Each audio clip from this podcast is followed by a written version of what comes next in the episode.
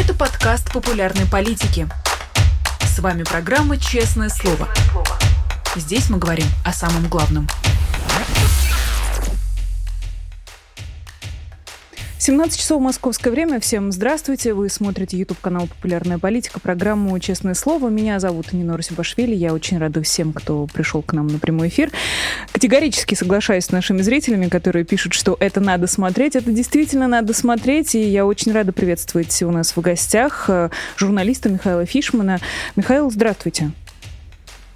Здравствуйте. Процитирую Екатерину Шульман из вчерашней э, программы «Статус». Екатерина Михайловна э, сказала, нужно зафиксировать некую точку, которую мы сейчас достигли. Касается она настроения, становящихся общераспространенными. Мне кажется, говорит Екатерина Шульман, что к концу лета некоторым общим местом становится ощущаемое убеждение, что война в России непопулярна. Вы с этим согласны? Um... Я понимаю, откуда такой вывод э, может сейчас делаться, хотя, мне кажется, нам пока не хватает данных, чтобы уверенно рассуждать об этом. Но, по крайней мере, кажется, мы не можем говорить о росте популярности войны, это точно. Эм, вообще происходят некие, мне кажется, изменения, не показывают, они видны не только по, по соцопросам. Если мы посмотрим вчерашний опрос э, Центра Левады, то там есть некое падение популярности войны, оно, оно, оно фиксируется, оно незначительное, как всегда, вообще значительных перекосов не было с самого начала войны, э, по их опросам значительный у нас э, единственный серьезный э, такой всплеск это был всплеск беспокойства, когда объявили мобилизацию в, в сентябре прошлого года. Больше ничего такого не было. Это всегда происходит тихо, плавно и спокойно. Тем не менее, там есть это, это некое падение. Опять-таки, что оно значит, это вопрос? Это вопрос августа, может быть, потому что в августе все занимаются своими делами, сидят на дачах, и, собственно, эм, интересы к, к войне падает как таковой. Кроме того, что и сама война перешла в рутинный режим, это тоже такой серьезный, мне кажется, фактор, потому за ней все меньше людей следят. Это тоже вопрос, опрос Левада-центра показывает э, последний, особенно вот э, в августе. Опять-таки, это связано с тем, что ничего особенного не происходит на фронте, нету небольших побед, небольших э, поражений. Вот там Украина пытается прорвать линию, обор- линию обороны, но это происходит уже с, с середины июня, и с тех пор кардинально вроде как ничего, ничего не изменилось. С другой стороны, август — это время отпусков и дачи картошки. Тем не менее, видимо, можно говорить о том, что отношение к войне меняется. Мне кажется, окончательно стало понятно, что нет никакой общественной мобилизации вокруг войны. Нет эм, невозможно, это централизованно, конечно, делается, но Кремлю не удается, и, видимо, Кремль оставил эти попытки окончательно, по крайней мере, на данный момент, а, это заставить как бы людей жить войной.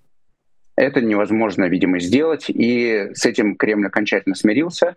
И, собственно, мы и видим, что когда нет этого давления, то война начинает исчезать. Это не то, что люди, война становится непопулярна. Скорее я бы сформулировал это так. Войну, войну начинают не замечать. Ее просто как будто нет. Она растворилась из вот, э, жизненного кругозора э, миллионов и миллионов э, людей. Это видно не по соцопросам, но это видно по, по тому, как вот сейчас мы видим, как проходят выборы в регионах. Мне кажется, что это все равно непонятно на что делить, это все сложно и трудно устанавливать истину сегодня. Но тем не менее, впечатление от того, как проходят эти выборы, заключается в том, что людям война не нужна, они про нее не думают, про, а, продать им войну на этих выборах не получается, они не хотят про это думать, говорить, а, обсуждать, сочувствовать и так далее в целом. Вот такой тренд, мне кажется, есть. Ну, действительно, в подтверждение этого тезиса можно сказать, что военная тема почти полностью исчезла из предвыборной риторики. А как вы относитесь к грядущему голосованию, которое вот должно состояться в конце этой недели? Как, в каком смысле, как я к нему отношусь? Что вы Важно ли это политическое событие? Как вот на какие составляющие вы для себя раскладываете вообще? Следите за ними? Вам это интересно? И если следите, то ну, зачем я, конкретно? Я, я, я, я, слежу по, я слежу по ходу дела. Я бы сказал, что я слежу с большим интересом, чем я думал, я буду следить э, в итоге что само по себе довольно, довольно любопытно, потому что с начала войны мы пришли к выводу вроде как, что выборы вообще больше не играют никакой роли, что они больше а, ну, это, это превратилось уже в фикцию, в фикцию в квадрате, в, условиях военных репрессий, военной цензуры, давления и ну, отсутствия хоть какой-либо конкуренции и, собственно, кроме того, невозможностью проследить за, за честностью голосования и так далее. Тем не менее, тем не менее, очевидно, что, во-первых, это просто этих выборов много, какие-то из них имеют значение, какие-то из них не имеют значения, но какие-то предвыборные кампании уже оказались любопытными и а, и интересными, и значимыми, а, даже до того, как, собственно, голосование прошло, например, выборы в Хакасии. Кроме того, есть э, ряд э, компаний. Я не могу сказать, что я специалист и все этот, весь этот массив внимательно изучил, но есть, э, посмотрим, как будут э, развиваться выборы в какие-то отдельные городские советы, например. Это тоже может оказаться важным и тоже дать нам какую-то информацию о том, а, как люди настроены в больших городах и вообще какое значение и смысл у этих выборов есть. Я бы сказал, что вкратце а, эти выборы оказались важнее, чем мы думали они будут. И это само по себе а, довольно любопытно. Это означает, что ситуация не стоит на месте. Мне кажется, вообще главное — что мы видим э, и про, вот в связи с первым вопросом про войну и со вторым про выборы. Это, а, собственно, вот то, что эти выборы сегодня показывают, что сегодняшняя ситуация военная, а, когда рейтинг Путина подскочил и вроде как не падает с тех пор, как э, началась война, да, рейтинг войны тоже высокий и тоже как особо, вроде как особо не падает, ну, о чем мы уже говорили. А, тем не менее, и это как такая привычная ситуация для уничтожения любой оппозиции, любого инакомыслия, любой э, конкуренции на выборах и так далее. Что мы уже наблюдали в, недавно после того, как был аннексирован Крым в 2014 году, так называемый Крымский консенсус, когда вот э, Путин и, соответственно, э, Единая Россия в целом царили над политическим ландшафтом, и бороться было бесполезно. Это был вот эффект такого воодушевления вокруг аннексии Крыма, который стремительно уничтожила все а, перспективы для тех, кто, а, кто возражает э, Путину и Кремлю. Но вот сегодня, по-моему, ситуация не такая, как э, была у нас с 14 по примерно 18 год. Это другая ситуация. Нет, э, водуш... нет вот этого самого воодушевления, которое уничтожает этот воздух для, для возражений. Есть цензура, есть репрессии, есть тюрьмы, это да. Но вот это воодушевление общественное, на которое Кремль мог бы опираться, его нет. И это важная э, отличительная черта, которую, видимо, в ходе этих выборов мы как раз и видим. А что из этого будет следовать? Вот нет никакого воодушевления, это правда. Понятно, что мы сейчас э, находимся в абсолютно непредсказуемой а, плоскости. Невозможно не итоги этих выборов, ну, качественные итоги этих выборов сейчас предсказать, не сделать какие-то далеко идущие выводы. Но вот нет этого воодушевления. И вы отмечаете это как важный фактор политического ландшафта. Что дальше? Что может из этого произрасти? Мы можем сейчас сделать какое-то предположение, а, каким может быть наше ближайшее будущее? Ну, мы, мы, нет, это дело, это дело трудно, это сам, само по себе важно, важно, и важно это и понимать, и иметь в виду, если это так. Еще раз, это некая гипотеза, потому что я почти ни на что не опираюсь. Ну, на некие вот ощущения, которые складываются от того, что мы видим, что мы видим вокруг.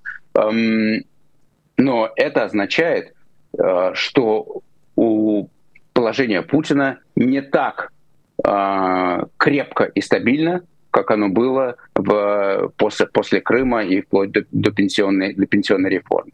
А, видимо, в Кремле это осознают, это вибрирование и напряжение заметно. В частности, ну вот арест, мне кажется, Мелконьянца — это самое прямое свидетельство того, как нервничают э, в Кремле это неслыханное совершенно абсолютно преступный арест. Но тем не менее, а, политически он означает, он, он демонстрирует вот эту нервозность, которая царит в Кремле. А вдруг что-то что пойдет не так. И в ситуации, когда есть некое вот, этого, вот это нарастание усталости, некая стагнация непосредственно на, на, на фронте, отсутствие воодушевления нарастание, соответственно, неверия пропаганде и так далее. Это просто некая нестабильная почва. И вот на этой нестабильной почве Путин и стоит. И, соответственно, когда ты стоишь на нестабильной почве, почве то риски возрастают. И ну, по, по, определению, по определению так. Мы не знаем, что и как будет происходить. Мы даже не знаем, что будет происходить на поле боя. Это имеет принципиальное значение. Но мы видим, что а, Путин не чувствует себя так уверенно, как он чувствовался. Он все равно чувствует себя достаточно уверенно. Не надо ничего а, принижать. А, принижать его, его, его устойчивость его положения. Она высока. Но вот политически вот этот контакт с народом пресловутый, которым, который, который Путину так, так важен, а он истончается. На на прошлой неделе, в конце прошлой недели, в рамках вашей итоговой э, недельной программы у вас были дебаты с Максимом Кацем. И большое количество времени вы посвятили именно вопросу о выборах, о том, влияют они на что-то, не влияют ли они на что-то. Э, конечно, эти дебаты стали важным общественно-политическим событием. Э, и первый вопрос про ваши какие-то общие впечатления, общие выводы. Э, как вам сама дискуссия?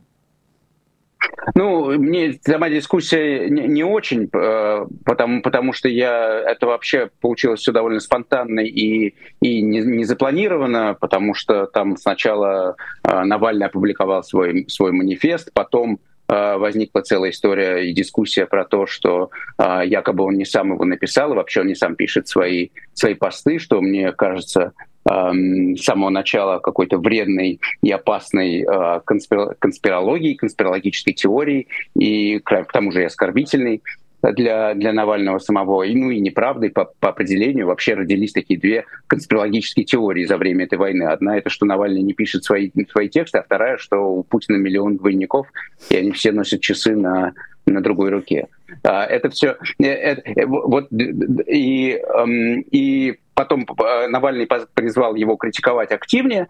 Э, собственно, как раз в этот момент я решил, что я позову в эфир Максима Каца, потому что он критиковал э, часто Навального и его команду, и мне показалось, что это как раз удобный момент об этом поговорить. А тут выяснилось, что и сам Максим Кац опубликовал, собственно, свой ответ Навальному, и посмотрев в ответ, я вдруг поймал себя на том, что я практически не согласен ни с чем, что, что, что он там говорит. И так получились эти дебаты, которые изначально даже и не планировались как, как дебаты. И вообще это плохое дело проводить дебаты одновременно, будучи ведущим эфира и стороной в этом, в этом споре. И это, конечно, мне, э, я бы сказал, довольно сильно мешало. Вот. Но если вкратце, то, вкратце, то, то впечатления, впечатления такие. Много, мне кажется, не было, не было сказано. Они действительно проходили сумбурно и эм, сумбурно, отрывисто. И ни я, ни Максим, наверное, не, не всегда могли закончить э, свою мысль. Нам хорошего модератора в этом смысле нам, наверное, не хватало. Я не мог выступать в обеих ипостасях одновременно. Э, но и получилось так, что они про выборы, хотя на самом деле я еще раз, я хотел эм, скорее заступиться за Навального, чем э, чем рассуждать о том, какая, какова должна быть правильная стратегия на выборах в 2024 году. Это второй вопрос, который меня интересовал э, в, меньшей степени. А вот э, на критику в Каца в отношении непоследовательности Навального, в отношении, в, в первую очередь, я хотел, собственно, и возразить потому что те, те претензии, которые были высказаны, мне показались э, несостоятельными, скажем так. Ну вот и получилось в результате то, что получилось. Э, лично я, конечно, для меня это было весьма эмоционально, и спасибо вам, Михаил, за то, что вы, несмотря на все сложности, продолжали э, вести этот диалог.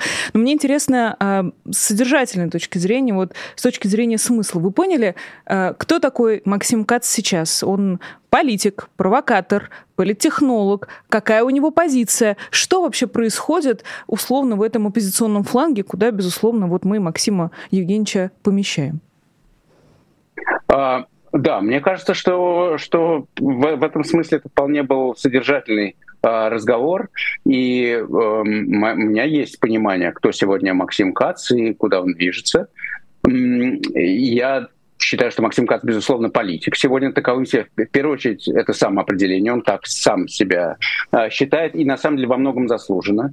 Э, его роль в, в, в антивоенном движении с начала войны мне кажется, очень велика. И я вообще должен сказать, что с собственно, время от времени, слушая то, что, то, что говорит Кац, я ну, очевидно, находил прямые пересечения с тем, что, например, говорю я, и это очевидное совпадение, э, совпадение позиции, отношение к тому, к происходящему, выводы и аргументы, которые он, которые он предлагает, не во многом близки. Не все я готов, э, готов разделить, не все, мне кажется, абсолютно верным, но в целом я, безусловно, э, ну вот разделяю ту линию, которую, которую Максим начина, ведет с с начала, с начала, с начала войны, да, с 24 февраля. И, в общем, это достаточно очевидно. Другое дело — это некоторые частности, которые э, становятся значимыми, когда, когда речь идет уже непосредственно о политике и о политике вокруг, внутри, э, внутри антивоенного движения, антивоенных сил, антивоенных лидеров, антипутинских лидеров. И эм, еще раз, э, мне кажется, что вполне достойно обсуждения, не знаю, предложения э, Максима Каца э, всем объединиться вокруг вокруг выборов марта 24 года. Другое дело, что, на мой взгляд, это, этот, это Максим делает отчасти политтехнологически, то есть он утверждает себя как политика через, через, э, через проблему выборов марта 2024 года. Опять-таки в этом нет никакой проблемы, это тоже абсолютно легально и легитимно, тоже эм, почему бы, собственно, и нет. Меня скорее смущает эм, там, то, что Максим Кац себя записывает в союзники Навального, хотя мои впечатления и на основании, собственно, того, что я э, что я услышал до нашего разговора и ходе, в ходе нашего разговора заключается в том, что скорее все-таки Максим Кац пытается, хотел бы, собственно, видеть себя политическим конкурентом э, Навального и, собственно, его, его видит свою задачу в том, чтобы сместить его, его с пьедестала лидера э, российской оппозиции и, может быть, стать таковым самому. Еще раз, это тоже совершенно законно и легитимно. Вопрос, только тогда, воз, тогда возникает вопрос, зачем называть себя союзником? Не, не, не лучше ли сказать, что нет, мы политические противники, я считаю так и так, а ты не согласен с тобой тут и тут, вот здесь ты сделаешь неправильно и, неправильно и неверно, надо делать вот так. А, собственно, что я во время нашего разговора Максима и говорил. В вашем же разговоре вы предложили такое разделение а, общественного мнения на две партии. Партия антивоенную, ну, которая допускает компромиссы с условным там Собяниным с маленькой буквы или Мишустиным с маленькой буквы, партию борьбы с режимом, которая антикомпромиссная и не а, предполагает никаких союзов. А Максим с вами решил поспорить, э, убеждая вас, что он совсем никаким компромиссом а, не склоняет, но тут же начал рассказывать про коммуникацию, которая допустима. В таком случае, конечно, вопрос, э, почему и как так получается, что коммуникация не является компромиссом, ну ладно. Э, вы сейчас как считаете по итогам этих выборов? Э, Максим Кац, он за компромисс или он все-таки против, против режима? Он, Максим Кац, безусловно, против режима. Здесь вообще между собой разговаривают только те, кто, только, только те, кто не принимает этот режим и не, приним, и не принимает эту войну и считает ее преступной. И в этом никого, ни у кого, по-моему, сомнений нет. Ни, а, я, я вообще кто? Я просто журналист, но все равно понятно, что, я, что моя позиция и позиция «Дождя», с которым э, вместе я, я работаю, это антивоенная позиция. Это, тут, тут нет никаких, ни, никаких вопросов и сомнений. В этом смысле и Навальный, и Кац, и Ходорковский, я не знаю кто, Каспаров, кто еще есть, все эм, общественные фигуры, которые так или иначе участвуют в этой дискуссии, э, они, конечно, находятся в одной антивоенной партии. Но внутри нее, по-моему, вот есть это важное разделение, действительно, э, которое заключается в том, что Алексей Навальный борется, э, несмотря на свою очевидную, много раз декларированную антивоенную позицию, борется в первую очередь с режимом, а затем уже Эм, с войной, как его последствиям, и наоборот. Отсюда вытекают, ну это некое условное, но тем не менее, как, по-моему, имеющее право на существование деления. И, соответственно, если вы боретесь с войной, то любой, кто любой, кто перейдет и продемонстрирует свою отстраненность от войны, как бы окажется в вашем лагере, вы можете его использовать. Это вполне легитимный, еще раз, и, и вполне имеющий право на существование а метод. Более того, я про себя скажу, что не факт, что я в, в, этой, в этой партии не нахожусь. Это совершенно не очевидно. Может быть, я сам там. А, а с другой стороны, есть вот Алексей Навальный, который не готов идти. В этом смысле, по-моему, тем не менее, можно говорить о неком стремлении к компромиссу к другим, с другими потенциально антивоенными э, фигурами, силами, э, партиями, э, нарративами, логиками и так далее, кто бы их, кто бы их не высказывал. Это партия, от имени которой так получилось, что говорит Каци, в таком качестве я, я, собственно, пытался строить этот разговор. А с другой стороны, есть Алексей Навальный, который э, говорит, нет, так не, так, так не получится. Мы не можем закрывать глаза на, на коллаборационизм, на коррупцию на и так далее, и так далее. Потому что это и есть смысл режима. Он коррумпирует тех, кто вокруг него а, находится. А, и, соответственно, нужно, ну, невозможно отрезать хвост кошки по частям, а нужно победить режим целиком и вот так, и уже на его месте строить, строить новую, свободную, прекрасную Россию будущего. Так я вижу эту логику. Она во многом направлена против, против, против, против всей, всей действующей элиты, безусловно. Но это, еще раз, мне кажется, Навальный в этом смысле всегда был последователен, и те упреки, которые ему предъявлял э, Кац в том, что непоследовательно себя ведет на выборах, и, ну, и на выборах вообще как его, его позиция, мне кажется, несостоятельным. Как раз э, Алексей Навальный всегда был последователен и всегда занимал примерно эту позицию. Просто сейчас она отягощена войной, но для Навального это не имеет такого принципиального значения, потому что он, у него внутри ничего не изменилось.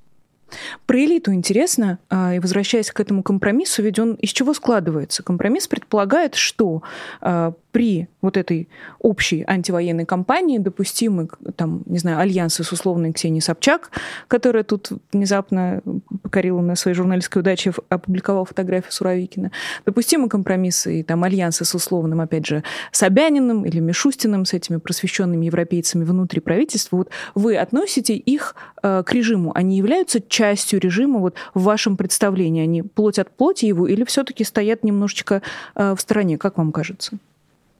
Да, я считаю, что это плоть от плоти режима, безусловно. И Ксения Собчак, и, я не знаю, и э, руководство Центрального банка, и, э, и не знаю, системные э, это системные, системные фигуры, которые, я не знаю, кого мы еще обсуждаем конкретно сейчас, кроме Ксении Собчак.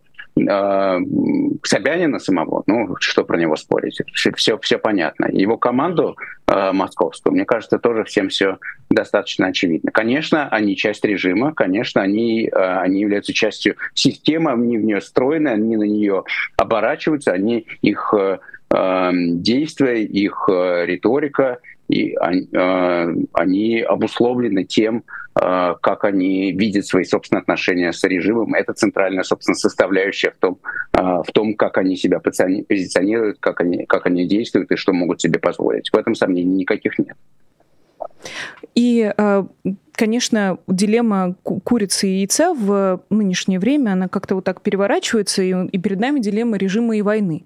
И э, хочу вас спросить, Михаил, как вам кажется, вот если мы исходим из того, что э, сначала конец режима и потом конец войны как следствие, то можно ли перевернуть это уравнение и предполагать, что как только закончится война, если сначала бороться с войной, то и режим автоматически после войны уйдет. Э, есть ли это равенство, есть ли это тождество, как вам кажется? Ну, это, это, это, это хороший вопрос, на который у меня нет ответа. Я, у меня есть, э, я не знаю. А, у меня, у меня есть, есть понимание, собственно, это вам расскажут все, все эксперты, эм, которые назовут себя независимыми экспертами, и мы им поверим в этом. Они будут говорить о том, что вы не можете построить эм, новый режим в, в России не установив, э, не договорившись с нынешними элитами хоть как-нибудь. Вам придется это делать. Э, какова будет эта ситуация, в какой, в которой возникнет этот диалог, а когда и как это будет, мы не знаем. Но, а, но взять и все, а, и, собственно, всех вычеркнуть не получится. Наоборот, придется договариваться, разговаривать, вести диалог. Об этом говорят многие, в том числе у меня в эфирах эта точка зрения звучит. И она, в общем, звучит очень разумно. Действительно, ну, чем больше вы настраиваете против себя эм, э, членов элиты, тем сложнее труднее, соответственно, им будет э, отойти от, э, а, от режима и перейти на вашу сторону, потому что они же вас боятся, они, э, они боятся, боятся санкций, боятся иллюстраций, боятся последствий, которые последуют, последуют за войной. Вы не можете кнутом их, их, их переманить на свою сторону. Э, с этим не, они, наоборот, тогда группируются вокруг, вокруг Путина и представляют... И, то же самое, как с санкциями, тот же самый примерно, примерный механизм. Мы это, мы это, в принципе, примерно, примерно понимаем, э, что так и есть. Другое дело, что когда, эм, когда мы не знаем, как, когда и как э, режим начнет ломаться, но мы понимаем, что такие режимы, как, как нынешний, во многом отчасти это кто-то успел застать и видел, когда они рушатся, они рушатся э, целиком. И да, на самом деле это, не, это бедная несчастная элита э, никуда не денется. Когда он начнет, начнет рушиться, это все увидят, это увидят внизу, это увидят на всех этажах власти, э, и вот тогда, э, собственно, вот эта элита и побежит в разных, в разных направлениях. Кто куда. Кто-то затаится, кто-то кто эмигрирует, кто-то спрячется, кто-то объявит себя антипутинистом, он был с самого начала, вы просто не видели, кто-то еще. А это все, это все будет обязательно, обязательно происходить. А вот тогда эти вопросы Э, примут гораздо более серьезное значение, чем сегодня. Сегодня мы рассуждаем исключительно умозрительно, все равно это некая буря в стакане в нашей, э, нашей воды, потому что, э, потому что элита цельна в целом, как мы видим, и нет такого, что люди выстраиваются в очередь в Москве, чтобы Путина сдать. И как тут не перейти к манифесту Алексея Навального, который вот в том числе рассуждает о недопустимости такого, знаете, разменивания нового исторического шанса для России на очередные такие микрополитические альянсы, как это вот произошло условно в 90-х, когда ради идеи можно было пожертвовать там моралью, справедливостью, честью и другими какими-нибудь а, важными такими а, составляющими а, любого человека. И вы, как один из исследователей 90-х, человек, который вот буквально постранично запротоколировал все, что там происходило в книге «Преемник», не могу вас не спросить, спросить как, ну, эксперта по этим самым проклятым 90-м. Прав Алексей Навальный в своем манифесте или нет? А, мне кажется, и да, и нет. А, он, с одной стороны, прав, а с другой стороны, не прав. А, не прав он в том, когда он говорит о, говорит о частностях и переходит на личности. По-моему, это ошибка. И, и, которая, и она, это непродуктивный способ, способ, способ разговора эм, не прав, когда, не знаю, вот, э, ну, собственно, эм, логика во всем виноват Чубайс, она, мне кажется, настолько себя уже съела изнутри с тех пор, как она жива, что это уже такое, это уже не, не, не работает как топливо. Это, это не, не, слишком не новое Э, не новое слово в политике, чтобы можно было им добиться какого-то успеха, по-моему. А, и, по-моему, я вот не говорю о том, что неверно, на мой взгляд, вешать на там, Чубайса или там еще несколько фамилий, которые Ельцина, опять-таки, которых перечисляет Навальный, не, не, не, неправильно вешать на них конкретно все российские беды и то, что происходит сегодня. Это, мне кажется, несправедливо даже во многом. Это с одной стороны. А с другой стороны, ну, есть некие фактические вещи, с которыми я не согласен. Это, например, утверждение о том, что выборы в 1996 году были фальсифицированы. Мы знаем, что это не так, если Навальный это имеет в виду в своем манифесте буквальное переписывание, переписывание протоколов, а так бы президентом стал Зюганов. Это не так. Выборы 96 года были э, манипулятивными, были нечестными. Это безусловно но, но, но переписывание протоколов, которое бы изменило результат, там не было, это доказанный факт. Это началось уже при Путине, а, впервые значительным образом в 2004 году, а с 2007 уже постоянно и на уровне вот тех самых 15 миллионов голосов, которые Путин себе всегда приписывает с тех пор, более-менее, в ходе любого голосования. Это огромная совершенно, совершенно цифра. Не было ни одних выборов 2007 года, которые федеральных, которые не были бы фальсифицированы, буквально фальсифицированы э, уже по итогам э, голосования. Но прав, мне кажется, Навальный в том, когда он э, говорит об ответственности э, элиты. Это в целом, э, по-моему, правильная постановка вопроса. А, мне кажется, он не прав в том, когда он выбирает точку, и точку эту выбрать невозможно, а, потому что, ну, вот почему 96-й год? Я не знаю. Вот вы сказали, что я, я действительно разбирался немножко, немного в 90-х, но 96-й год — видимо, друг, другой логики у истории в 96 году ее было трудно себе придумать, представить себе, что, что Ельцин не идет на выборы, но можно это обсуждать. Скорее имеет смысл обсуждать те моменты исторические, когда, а, когда конкретное управленческое решение а, оказывалось, эм, оказывалось э, э, потом чревато тяжелейшими последствиями. Та ошибка, которую можно было избежать, можно было ли, ли было избежать вот этих выборов мобилизационных 96 -го года, когда или демократия, или коммунисты победят, не уверен, что это было возможно. Непонятно как. А, не, не очевидно. Дым 93 -го года еще не растворился в воздухе. Прошло это немного времени. Все еще помнили, что такое коммунизм тогда. Никто не знал, что будет, а, если Зюганов а, придет к власти. Что это за тип коммунизма или социализма, который он будет насаждать в России. Это внушало реальный страх. Я это и помню сам просто по тем временам, и э, с тех пор еще и восстановил, вот когда, когда писал книгу. Но есть конкретные управленческие решения, которые, например, для меня отставка Черномырдина в 98 году может быть, гораздо более является серьезным серьезным моментом да, на этом историческом пути, потому что этого можно было не делать, можно было не отправлять э, Черномырдина в отставку, а, от, от, в, в ходе бесконечных аппаратных интриг внутри, внутри Кремля, а, чтобы потом не звать его через несколько месяцев обратно, как Ельцин сделал после дефолта, а в это время э, драгоценнейшее время, которое нужно было для борьбы с финансовым кризисом, утекло э, в, э, в, в карманах э, пиджаков этих самых людей, которые этим, которые этим занимались. В результате случился дефолт, не, не только потому, что оставили Черномырдина, но отчасти хотя бы и поэтому, потому что политики не уделяли должного внимания тому, что происходит на финансовой сцене. В результате уже потом Навальный, э, Черномырдин не удалось вернуть обратно, а э, премьером стал Примаков и так далее, и постепенно выяснилось, что неизбежен Путин. Я, можно такую логику провести. На самом деле можно провести еще много.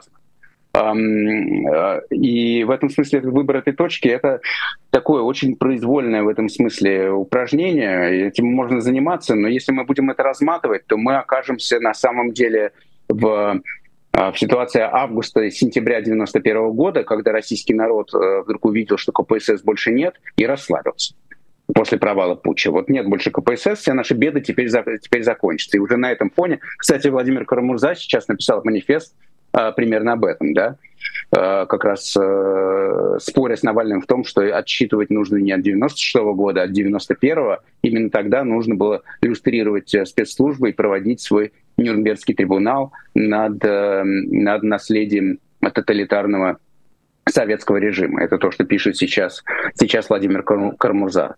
Этого не было сделано. Вопрос, могло ли быть это сделано? Ну, вот у меня книга, про которую вы сказали, она как раз начинается с, такого, с такой дискуссии о возможном Нюрнбергском процессе над э, НКВДшными палачами, только еще в 1987 году, собственно, когда началась, когда началась перестройка между Немцовым и одним из его и одним из его приятелей. Ну и ощущение такое, что это было бы невозможно организовать, да, что на самом деле общественное мнение было бы не готово к такому трибуналу, оно его, э, насколько элита была в состоянии его тогда осуществить без мощной, э, мощного общественного запроса на это, это вопрос очень, очень открытый. Но в чем Навальный прав? Я чуть-чуть отвлекся. Прав он в том, что действительно э, в ситуации, когда, э, когда нет э, демократической сформированной системы, когда все это а, вот произошла мощнейшая социальная э, революция э, падения советского режима и КПСС, и рухнула свобода на, на страну, на все общество. Все стали свободны, это факт. Э, в этой ситуации когда э, свобода есть, а демократии нет, потому что нет этих демократических институтов, нет партий, за которые люди привыкли голосовать и знают, что они им обещают то-то и то-то, и это их представители и так далее. а есть, не знаю, какие-то клубы по интересам, общие представления, обиды, фрустрации на то, что не получается так, как мы все задумали. В этих условиях, конечно, с элиты спрос больше, чем, чем, чем, чем, чем обычно да, потому что обычная элита это представитель, представительница общества, да, это она как-то в результате выборов и некого дополнительного отбора каким-то образом возникает. А здесь это вышло иначе, и фактор э, Навальный прав в том, что роль личности в истории есть. Соответственно, есть роль э, представителей действительно элиты 90-х, которые ну, не всегда, как минимум, осознали э, свою ответственность и э, меру ответственности, которая на них больше, чем на чем на, чем на обывателя, скажем так. Я с, этим, с, этим, с этой точки зрения согласен. И, ну вот, эм, чей выбор, что, что Путин стал президентом? Почему он стал президентом? Это серьезные вопросы, и мне кажется, Эм, это результат как раз во многом той безответственности, которая была, как сформировалась как стиль жизни э, вокруг тех политических баталий, когда, которые тогда происходили. Как об этом говорят там э, многие, э, ну, не журналисты, а, скажем так, деятели тех времен, про себя думали, про страну не думали трудно было себе представить. Это очень сложно. Очень сложно себе, да, когда, ну, кто, когда те, те, те люди, которые советовали Ельцину э, Путина, когда Путин там, Путин в 97-м, 98-м, 99-м году это совершенно не тот Путин, который мы знаем сегодня. Мы это все прекрасно понимаем и входим к положению. Но тем не менее. Интересно, а, Путин уже как фигура или как явление, а, это рукотворная проблема, это рукотворное проклятие, или система рано или поздно, вот та система, которая была построена Таней Валей, Ельциным, Чубайсом и все с маленькой буквы, понятное дело, она бы все равно наверх истории, вот на, э, вот на эту поверхность подтолкнула бы и подняла бы кого-то вроде Путина. У него могла быть другая фамилия, но тоже прошлое, тот же бэкграунд, те же ценности, тот же взгляд на жизнь. Как вам кажется? Мое мнение заключается в том, что, конечно, в любом случае э, это был бы представитель реванша, так или, так, и, так или иначе. После дефолта это, видимо, было неизбежно. И, собственно, не случайно выбор был между Примаковым, э, старым э, представителем КГБ, и Путиным, молодым представителем КГБ. В любом случае это вот этот вот самый тот некий Штирлиц, только пожилой уже или еще молодой, только подающий надежды. Ну вот получилось, что молодой, подающий и подающий надежды. Эм, в любом случае, это был после дефолта, конечно, эм, дефолт был банкротством ельцинской политики, стал банкротством ельцинской политики в целом. Соответственно, э, произошел откат назад. Э, назад вот к этим ностальгическим установкам про вот наше великое советское прошлое и так далее, что-то в этом роде. И, конечно, Путин на этом фоне стал президентом, безусловно, хотя были конкретные конкретные там драйверы его президентства это это пропаганда и война и война и война в Чечне. Тем не менее, еще раз, роль личности имеет огромное огромное значение. Я глубоко убежден, что если бы, например, ну вот э, я читаю политолога Георгия Голосова, он говорит, что при, при Примакове весь этот ужас, который при Путине произошел, случился бы еще раньше. Но мне хотелось бы аргументов и доказательств. Мне интересно, почему, а, почему он размышляет именно так, а не иначе. Мне кажется, скорее наоборот. А, и не знаю, как Примаков, а вот, например, э, был, был премьер-министром до Путина Сергей Степашин, который рассматривал Ельцин как преемника. Я глубоко убежден в том, при том, что сегодня, если вы посмотрите на Степашина, он в том же лагере, он бюрократ, который служит Путину верно, а, вер, вер, верой и правдой. А, не, не видел его специальных высказываний, но не удивлюсь, если он двумя руками за, за нынешнюю за политику властей, за Кремль и за войну. Не удивлюсь этому, но не, не хочу сразу, потому что просто не, не видел. Но поскольку он в когорте, то наверняка. Но вот если бы он стал преми, а, а, президентом, а не, а не Путин, я убежден, что не было бы войны с Украиной в 20 лет спустя. Вот, вот хоть режьте меня э, на куски. И в этом смысле роль личности имеет огромное значение, огромное значение. Оно имело именно тогда, когда Э, когда выбирали а, преемника а, при э, Ельцину, когда Ельцин выбирал себе преемника. Оказалось, считали, что, наверное, видимо, исходили из того, что вот Путин, Путин это такой представитель КГБ, а КГБ это все-таки часть системы. Оказалось, что Путин не представитель КГБ. То есть, да, он представитель КГБ, но только кроме этого, на самом деле, он еще что-то другое. И вот это что-то другое, оно полностью ушло из э, поля зрения, а, соответственно, а, путинского окружения, э, ельцинского окружения, которое вместе с ним сделало этот выбор. Знаете, я сейчас поймала себя на мысли, как же дико звучит, что Ельцин выбирал преемника, а не российские граждане. Это же их прямая обязанность.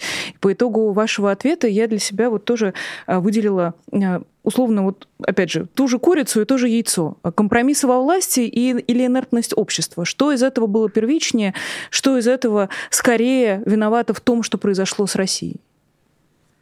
Еще, а, еще на выборах 96 -го года социолог Лев Гудков э, сформулировал, что они были выиграны э, Кремлем и Ельцином благодаря желанию общества быть обманутым. Эм, вот на, на людей выкатили, значит, пропаг... такую просто волну пропаганды о том, что коммунисты ведут нас обратно к, к, к пустым холодильникам и расстрелом. И это будет, будет так, только так, а не иначе. Ну, возьмите вы, откажитесь от этой точки зрения, скажите, да нет, это неправда, мы это, это или это другие коммунисты, или это еще что-то, или вы, нас, вы нам все врете, это на самом деле не соответствует действительности, и идите и голосуйте за коммунистов. Но нет, люди не пошли. Они предпочли поверить в это. Это то, что отличает, кстати, кстати изначально эм, Россию от, например, Украины, где власть сменялась регулярно. А, где ну, хоть один президент задержался больше, чем один срок, кроме Кучмы. Сходу не приходит в голову, кажется, нет. А, а у нас вон ну, сколько в результате Путин, Путин сидит. А, поэтому, где, конечно, элита, что такое? Элита, это же не, она не просто все-таки из воздуха берется, она часть общества, она это все связаны между собой миллионами, ми, миллиардами а, связей сосуды, безусловно. И, конечно, ну, это вина, в конце концов, общества в том, что оно допустило такое, э, э, чтобы страна в результате пошла в никуда. И в результате, собственно, в ущерб своим собственным интересам, я имею в виду, я имею в виду общество. Это было, это изначально, это изначально э, было понятно по первым соцопросам еще 91-92 году, когда люди отказались принимать реформы, когда, когда вот посчитали, что сейчас КПСС рухнуло и все, а дальше само как-нибудь образуется. Нет, само не образуется, если вы не будете сами хотеть быть э, вершителем своей собственной судьбы. Оно и не образовалось. В этом смысле общество, безусловно, виновато. Но это бессмысленный разговор в том смысле, что, ну да, виновато, а дальше что? Вот оно такое. Есть ответственность у тех, кто, им, кто имеет, у кого есть роль э, в событиях, у кого так судьба распорядилась, есть, какие, есть в руках рычаги. А эти, это, видимо, везде так. Я плохо знаю, не знаю, американскую историю, но уверен, что там, а, что там во многом это элитарные а, отцы-основатели и их собственная ответственность перед тем, а, перед, перед народом игра, играла большое значение. Михаил, простите, и а мы сейчас в той же точке находимся? Мы сейчас в той же точке? Что значит? Что значит когда, той же точки? Когда общество не хочет ни перемен, а когда общество готово обманываться, и когда вот, ну, отдельно власть делает то, что считает нужным. Мы сейчас повторяем то, что было в 90-е? Нет, сейчас мы не повторяем. Нет, сейчас э, общество находится под гнетом. Это принципиально все-таки разница. Сейчас общество это подданные. Э, они все подданные, мы все э, подданные власти. Эм, это крепостнический режим, а, по, по сути. Ельцинский режим таким не был. Свобода была абсолютно реальной. А, ты мог делать то, что хотел. Ты мог думать то, что хотел, говорить то, что хотел. Период не было а, более свободного периода в истории России, чем с 90-го года по, по 93-й. Это полная свобода, абсолютная. Дальше ее нужно было организовать в, в жизни. Общество с этим не справилось. Давайте рассуждать о том, кто, кто когда и как принял неверные, неверные решения, но то, что, э, то, что с этим не справилось российское общество, это факт а, очевидный. Еще раз из этого не следует, что нет дополнительной ответственности, что не, не, можно выйти сейчас и сказать, слушайте, ну вы знаете, мы не виноваты. Ну, там, э, ни, ни, ни, в 96-м, ни в 97-м, ни в 99-м, ни, ни, ни во время войны в Чечне в 94-м и так далее. Э, вот никто ни в чем не виноват, потому что, ну, вот так изначально сложилось, что общество пассивное не захотело брать на себя ответственность. А дальше, ну, что вы от нас хотите? Нет, эта логика мне представляется неверной разговора. Ответственность есть, и э, в какой-то момент хотелось бы начать разговор о ней. У нас уже не осталось времени, но не могу вас э, не спросить, Михаил, правда, вот очень коротко, если можно, вопрос от нашего э, спонсора, от нашего зрителя. Кого, за кого голосовать, не голосовать на выборах 2024, если вы, конечно, уже определились с позицией? Я не определился с позицией. Это как раз вот, э, собственно, одна, одна из моих претензий, наверное, к Максиму Кассу заключалась в том, что, эм, что вдруг с места карьер возникла тема, э, тема выборов 2, марта 2024 года, и мы все стремительно должны определиться, что, что нам делать. Хотя, мне кажется, ситуация сейчас не там. Еще есть время, чтобы понять, э, что делать на этих выборах. Возможно, Максим Кац прав, и нужно накачивать эти выборы каким-то каким действием. Но нужно будет понять, как и что на, на этих выборах. Они в любом случае не, по крайней мере, сейчас я бы исходил из того, что они не являются решающими в, э, в нашей жизни. Ни выборы, ни эти выборы решат э, что с нами со всеми происходит. Э, и это не значит, что не надо в них участвовать или не нужно их использовать. Эм, вероятно, нужно. Но для этого нужно понять, на самом деле, что на них будет происходить.